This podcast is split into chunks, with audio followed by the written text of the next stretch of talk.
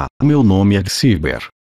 Bem-vindos ao podcast Defesa Cibernética. Falaremos sobre os tribunais de arbitragem da Dark Web. Autor: Renato Teixeira Rezende, a rápida evolução e a proliferação das diversas organizações de crimes cibernéticos e atores de ameaças, como os fenômenos criminógenos de ransomware as a service, malware as a service e phishing as a service, fizeram surgir, nessa esteira, novos ecossistemas complexos de negócios espúrios que impregnaram a dark web, movimentando, internacionalmente, milhões, por que não bilhões, de dólares.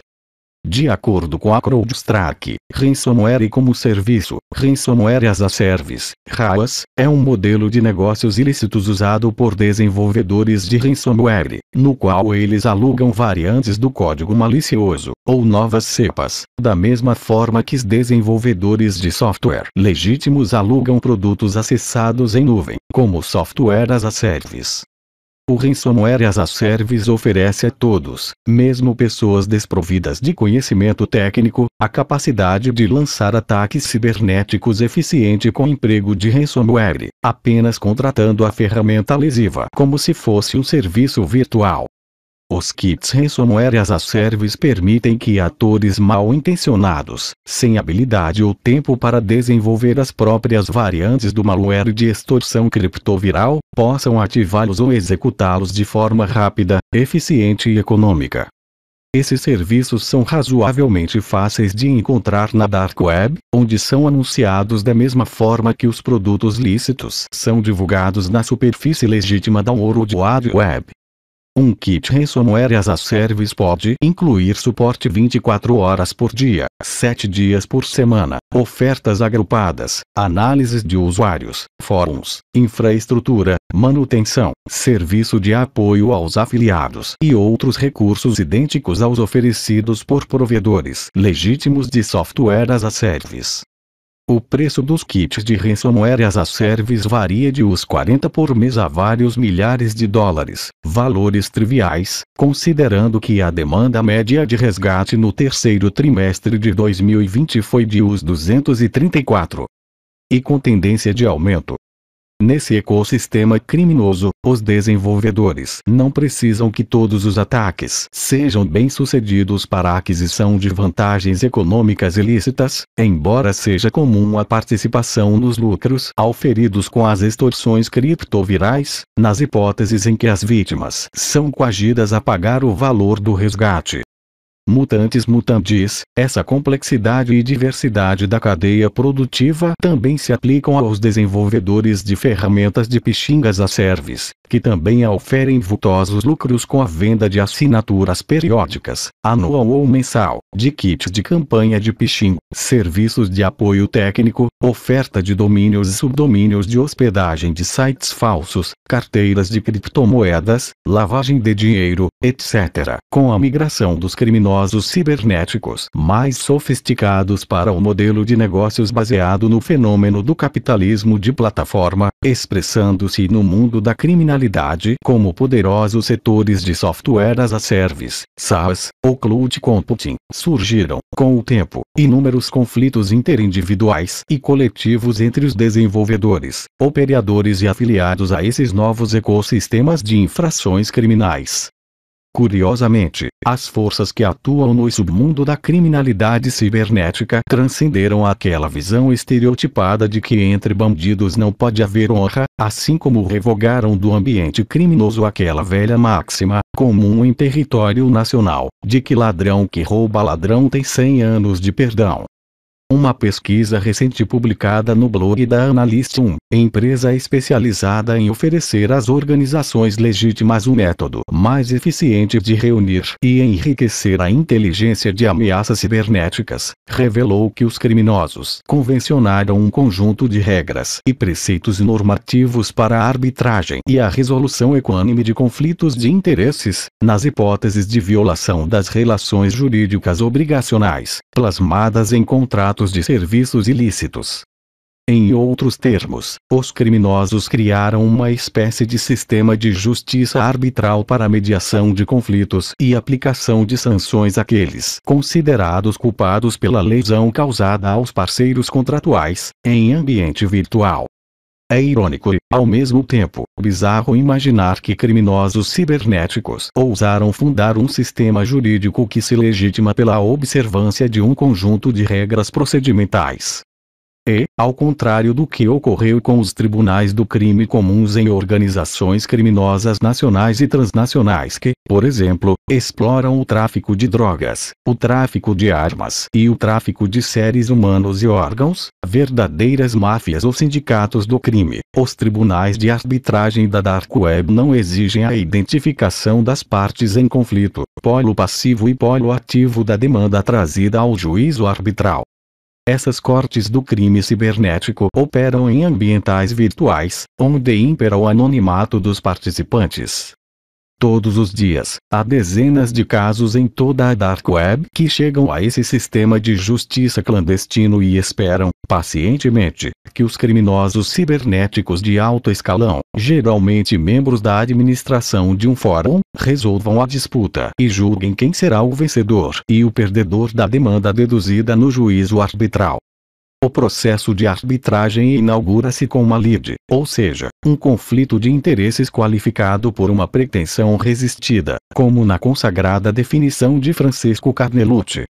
Por exemplo, o agente da ameaça comprou, de um operador de pichingas a service, o acesso a uma rede de computadores comprometida com a instalação de um backdoor ou pelo vazamento de credenciais de acesso privilegiado.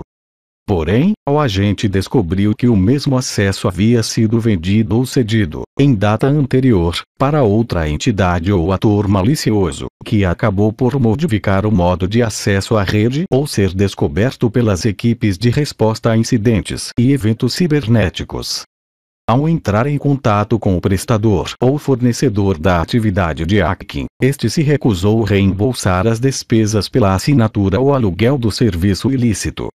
Nesse cenário, o ator da ameaça, na qualidade de consumidor frustrado do serviço de hacking, se dirige a um fórum da Dark Web, especializado em arbitragem de conflitos, para demandar o parceiro contratual ao ressarcimento pelos prejuízos causados pela dupla alienação do acesso à rede comprometida e pela violação das regras contratuais. Aprofundando as pesquisas, a Analystium descobriu o Fórum Dark Web Court 101, o qual publicou instruções e orientações sobre o funcionamento da corte de arbitragem.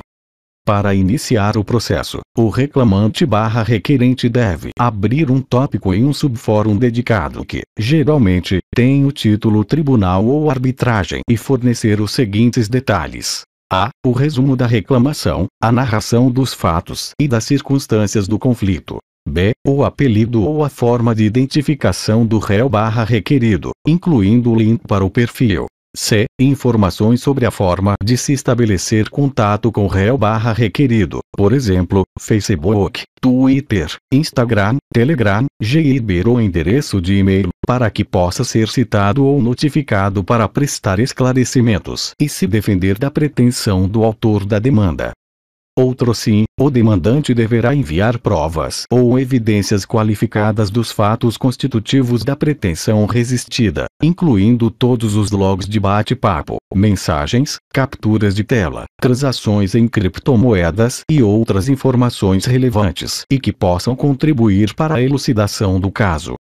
com a designação do juiz ou do árbitro para processar e julgar o caso, é iniciada a fase de interrogatório, quando o réu barra requerido poderá apresentar contestação e barra ou reconvenção. Como acontece nos processos judiciais reais, poderá ocorrer a conciliação ou a transação entre as partes, com homologação de um acordo, Vencidas essas etapas sem a resolução consensual do conflito, o julgamento poderá se encerrar com um veredicto ou uma sentença. O réu barra requerido poderá ser absolvido por inexistência do fato alegado ou por insuficiência do conjunto probatório. Entretanto, se o árbitro condenar o réu barra requerido ao ressarcimento dos prejuízos causados ao demandante, o criminoso cibernético terá um prazo específico para cumprir o veredicto. Na hipótese de não observância dos comandos emergentes da sentença, o réu barra requerido será banido das atividades futuras do fórum clandestino, circunstância que poderá atingi-lo diretamente na reputação como fornecedor de serviços de crimes cibernéticos, com perdas inestimáveis de clientes e de potenciais clientes. As comunidades que habitam esses fóruns de arbitragem, sustentados por criminosos, tratam dos casos com isonomia, sem privilegiar as demandas mais complexas ou com pedidos vultosos de compensações, ressarcimentos ou indenizações. Os casos de média complexidade envolvem a pretensão de centenas ou alguns milhares de dólares, almejando assegurar a transparência dos processos. Todos os membros do Fórum de Arbitragem têm o direito de comentar e de participar dos autos e das audiências virtuais embora tenham o direito de participar e de opinar sobre os fatos em julgamento, esses membros regulares do fórum não atuam como se integrassem um conselho de sentença de um tribunal do júri ou de uma corte popular, e portanto, não poderão votar ou decidir o caso concreto, como espécie de órgão colegiado. As investigações revelaram, ainda, que esses fóruns, embora comuns entre os usuários de linguagem russa, não discriminam os participantes pela origem, sexo, raça, cor, idiomas ou padrões culturais. Em abril de 2021, dois criminosos afiliados ao grupo de ransomware EASA Service, RAWAS, denominado Conte, operadora e pentester, foram processados, em 2 milhões de dólares por violações associadas a um acordo para hackear e criptografar redes de uma instituição de ensino sediada na sede nos Estados Unidos da América. No entanto, após quase um mês e meio de julgamento, que incluiu a revelação de registros de bate-papos internos e correspondência com a vítima afetada, a reclamação foi rejeitada com o argumento de um árbitro. Em outubro de 2021, o grupo Conte foi processado novamente por 12 mil dólares. Porém, a arbitragem foi rapidamente recusada, porque os tópicos relacionados aos ataques por ransomware foram proibidos e não foram bem-vindos nos principais fóruns de crimes cibernéticos desde maio de 2021. Contudo, esses não são os únicos dois casos de afiliados de gangues de ransomware sendo processados. O sistema judiciário de crimes cibernéticos viu outras arbitragens de alto perfil contra Review e Netwalker, onde a reclamação financeira mais elevada atingiu valor superior a 20 milhões de dólares. Como exposto no artigo T Dark Web has its own court, o colaborar da Dark Creadin, Jair Vijaya, apontou que, no início do ano de 2021, pesquisadores do Runtris Labs relataram que hackers, black hats, observam códigos de conduta próprios e possuem uma espécie de sistema de tribunal subterrâneo para aplicá-los. Um caso que a empresa monitorou envolveu várias reclamações de afiliados contra os operadores de ransomware as a do grupo DarkSide, os quais buscavam ressarcimentos por ataques que haviam realizado com o precitado malware. As reclamações foram feitas quando o DarkSide interrompeu abruptamente as operações depois que as autoridades dos Estados Unidos da América descobriram que aquele grupo criminoso estava por trás do ataque cibernético contra a Colonial Pipeline, que resultou na escassez temporária no fornecimento de petróleo ao longo da costa leste daquele país. As reclamações foram resolvidas pelos administradores do Fórum de Crimes Cibernéticos onde as demandas foram apresentadas, sendo que os valores foram pagos aos reclamantes, por meio de uma conta de custódia gerida pelo grupo DarkSide, criada especificamente para suprir essas eventualidades. Noutra banda, os pesquisadores da Analyst 1 constataram a existência de requerentes que, enfurecidos pelo resultado da arbitragem ou pela inadimplência da parte contrária, levaram a questão para o lado pessoal e, após ameaças, vazaram informações sobre a identidade completa dos adversários, endereços físicos, perfis em mídias sociais, números de telefones e informações sobre parentes, punindo-os com a retirada do véu do anonimato. Desprovidos do necessário anonimato, os criminosos cibernéticos se tornam presas fáceis dos adversários e das forças policiais e de aplicação da lei, prejudicando a concretização dos negócios espúrios.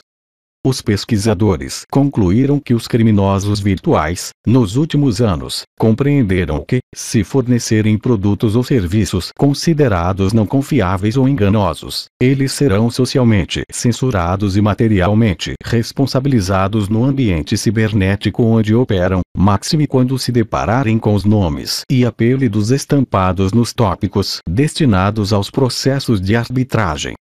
Logo, em caso de condenação e sucumbência nos autos virtuais, os atores de ameaças poderão perder os bens mais preciosos que ostentam. A reputação e a credibilidade em um mundo selvagem, caótico e altamente competitivo. Se forem julgados e condenados, poderão naufragar as carreiras criminosas e terão que navegar uma longa e tormentosa jornada para a reconstrução dos negócios.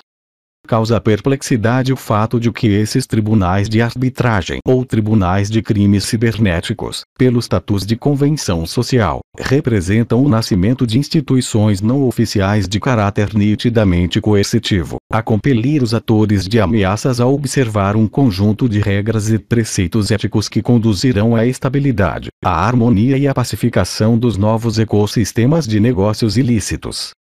Esse é um fenômeno criminológico que não interessa apenas a comunidade de inteligência, com também os operadores do direito e os estudiosos da criminologia contemporânea. Fonte: de ciber.org